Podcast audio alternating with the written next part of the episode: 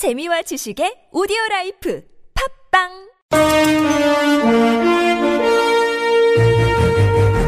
여러분의 합리적 판단을 돕기 위해 오늘의 뉴스를 골랐습니다. 백병규의 뉴스 체크.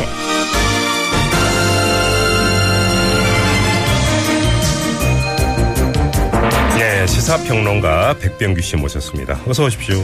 안녕하십니까. 자, 오늘의 첫 소식은 뭐예요? 네.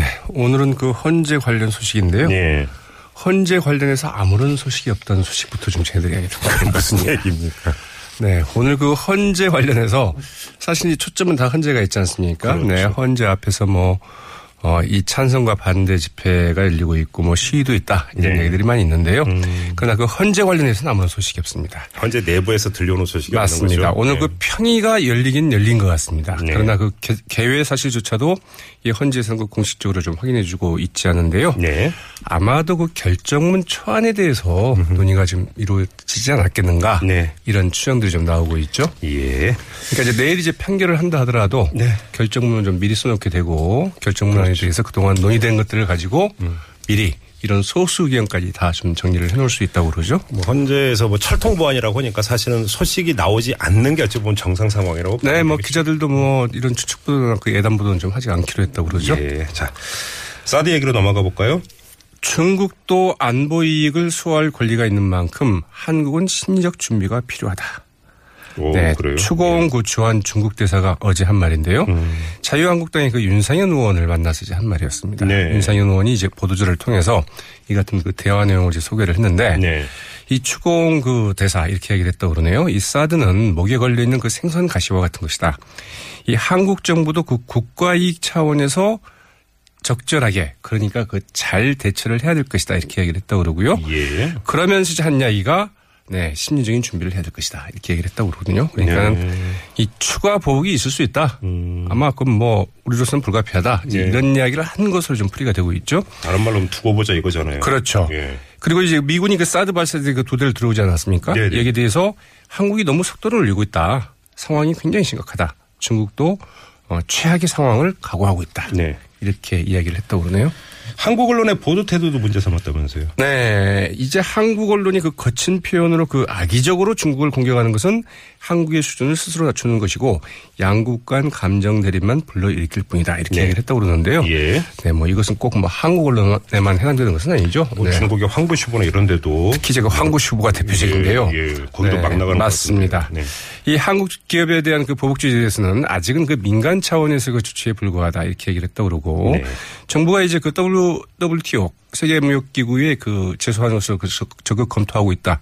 아, 이제 검토하고 있지 않습니까? 예, 예. 이와 관련해서도 이 WTO에 그 제소하는 것은 그 문제를 해결하는 자세가 아니다. 음. 그러면서 한, 한 이야기가 일단은 좀 멈추고 어 말하자면은 어 지금이라도 일단 상황을 좀 멈추고 네. 어좀 서로 이야기할 수 있는 대화할 수 있는 여지를 만드는 게 중요하다 네. 이렇게 얘기를 했다고 그러네요.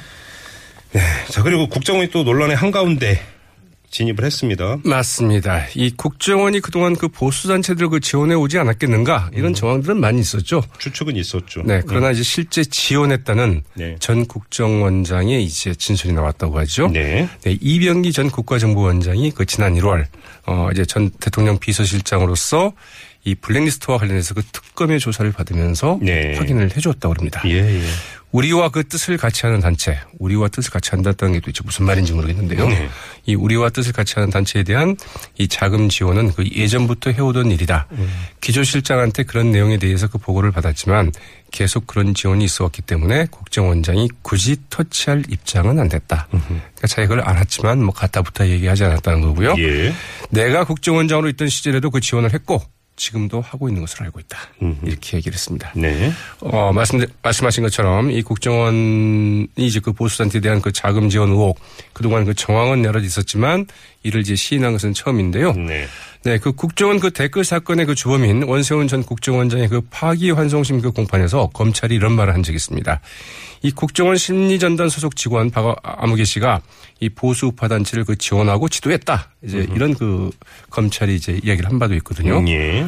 어, 어떻든지 그런 사실이 이제 사실로 확인이 된 것이죠. 네. 야당들은 일제히 진정, 진상조사해야 된다. 국정조사 필요하다. 이런 입장이고요. 우상호 민주당 원내대표는 이 탄핵 반대 집회에도 지원한 것 아니냐 네. 이런 이제 의구심을 나타내기도 했습니다. 국정원 개혁 요구가 있었을 때 박근혜 대통령은 셀프 개혁이었는데 셀프가 안 됐던 거군요. 그렇죠. 예. 근데 또 블랙리스트 논란도 있습니다. 네, 국정원판 블랙리스트도 있다고 그러죠. 예, 예. 네, 특검은 이제 국정원이 작성한 그 블랙리스트를 확인을 했습니다. 네. 아, 이를 이제 문화체육관광부 공무원에게 그 전달한 이 국정원 직원의 그 진술을 확인을 했고 네. 또 그 서로 주고받은 문자 메시지까지 확인을 했다고 그러죠. 노, 예. 네, 주로 이제 국정원 리스트에 블랙리스트에 오른 인물들은 이 야당 쪽 그 정치 활동에 관여한 문화예술계 인사들이라고 하는데요. 네. 네, 이제 문화체육관광부는 이 청와대 명단은 알파벳 B, 좀 Blue House의 준말인 것 같죠. 예. 그 국정원 리스트는 K, 즉 KCIA의 그 준말로 음, 예. 어, 이렇게 붙여서 명단을 좀 구별을 해서 사용을 해왔다고 하죠. 예. 이것도 이제 검찰 특수본에서 파헤쳐야 되는 그런 사안이 그렇죠. 되겠습니다. 맞습니다. 네. 자, 다음 소식은요. 네, 이런 일이 있었다고 하는데요. 이 고속도로에서 그 음주 뺑소니 사고를 낸 그 부장 판사가 네. 이 3개월 동안이나 버젓이 형사 재판을 진행을 했다고 합니다. 뺑소니까지 했어요? 그렇죠. 그런데도 네, 예, 맞습니다. 예. 인천지법 그 형사 13부 장아무개 부장판사가 그 주인공인데 네. 아, 지난달 9일 뇌물수수 혐의로 그 기소된 그 이청현 인천시 교육감에게 징역 9월을 선고하고 법정 구속한 재판관이기도 합니다. 네. 네, 장 판사는 그 지난해 11월 3일께 영동고속도로 그 강릉 방면 여주 분기점 부근에서 1차로로 이제 운전하다가 차량 두 대를 잇따라 들이받고 도주를 했다고 합니다. 네. 아, 사고 차량에 타고 있던 다섯 명은 그 병원 치료를 받았는데 예. 장 판사는 그 도주 2시간 뒤에 경찰이 이제 신고를 했는데 어, 추돌한 어, 자기가 들이받은 줄 몰랐다. 이렇게 이야기를 했다고 그러죠. 네. 음주 측정을 해보니까 혈중 알코올 농도 0.058%. 음흠. 네. 운전면허 취소 조건이죠. 네. 면허 정지 예. 요건에 해당되죠. 그래요. 근데 이게 이제 뺑소니이기 때문에 이제 사안이 더 이제 심각한 건데요. 근데 버젓이 3개월 동안 재판을 진행을 했다 이거죠. 그렇죠. 어떻게 이제 그럴 수가 있는 건가요? 이제 경찰의 설명은 이렇습니다. 이 본인이 그 회사원이라고 해서 어 여주경찰서에서 그 2월 4일 이제 검찰에 그 송치할 때까지 판사인 줄 몰랐다. 네. 아, 그래서 이제 그 2월 4일 송치하면서 조회를 통해서 판사 신분을 확인하고 이제 그 법원에 통보를 했다는 건데요. 네. 그러나 이제 그 보통 그 음주운전 사고를 내보신 분들은 알 텐데 이 바로 이제 공무원 여부를 바로 시- 확인하도록 돼 있습니다. 야. 그리고 이제 또 이런 음주 사고가 나면은 보통 그 1개월 정도면 이제 검찰에 송치가 되는데 무려 3개월이나 걸렸죠. 바로 그게 좀, 예, 네, 의문이죠. 맞습니다. 예. 여기에 대해서 이제 그 이청현 교육감 변호인들은 과연 재판이 좀 제대로 이루어졌는지 좀 의문이다. 이렇게 좀 의혹을 제기하고 나섰는데요. 네. 왜냐하면 그 장판사가 이 검찰의 조사를 받고 있는 특히 이제 그것도 음주 뺑소니 사고를 검찰의 조사를 받고 있는 이런 와중인데 네. 검찰이 제시한 증거들을 제대로 판단을 했겠느냐 이런 의문을 좀 제시를 하고 있고요. 예. 만약 알았다면 뭐 당연히 이제 그 재판부 기- 기피 신청을 냈을 것이다. 그러는데 인천지법은 그 지난달 20일에야 아, 이제 손 부장판사를 형사부에서 민사 단독으로 어 이제 발령을 냈다고 하네요. 근데 지난달 20일에요.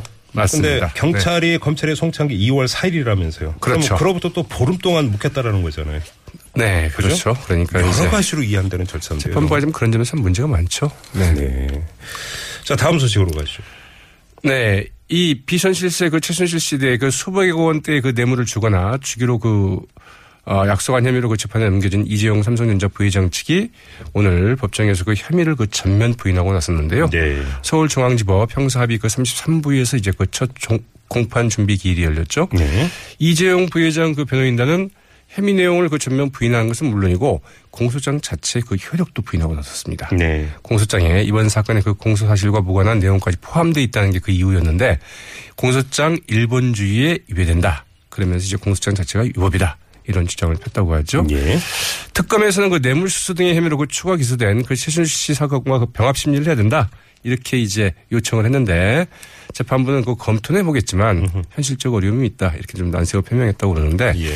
사실 뭐 세기의 재판이 될 거라고 하지 않습니까? 네. 필요하다면 병합해서 하는 게, 어, 필요하다면, 필요한 것이라면 꼭 그렇게 해야 되는 건 아닌가? 이런 생각도 좀 해보게 되죠. 바른정당이 어, 경선 일정을 확정을 했다고요. 네. 28일 그 대선 후보를 뽑기로 했는데요. 예. 이 국민정책평가단, 국민 대표 그 선거인단 투표 40%, 당원 선거인단 투표 30%, 예. 일반 국민 여론조사 30% 이런 네. 안으로 그 최종 결정을 했다고 예. 했다고 하고요. 그러나 그 국민의당은 안철수 전 대표와 그 손학규 전 의장 측 이 경선룰, 여론조사 반영 등을 놓고 그러게요. 합의를 보지 못해서 아직까지 경선룰 확정하지 못하고 있다고 하죠. 예, 여론조사를 반영할 거냐 말 거냐 이게 쟁점이라고 하더군요. 알겠습니다. 자 뉴스 체크 여기까지 진행하도록 하죠. 수고하셨습니다. 네, 고맙습니다. 네, 지금까지 시사평론가 백병규 씨였고요.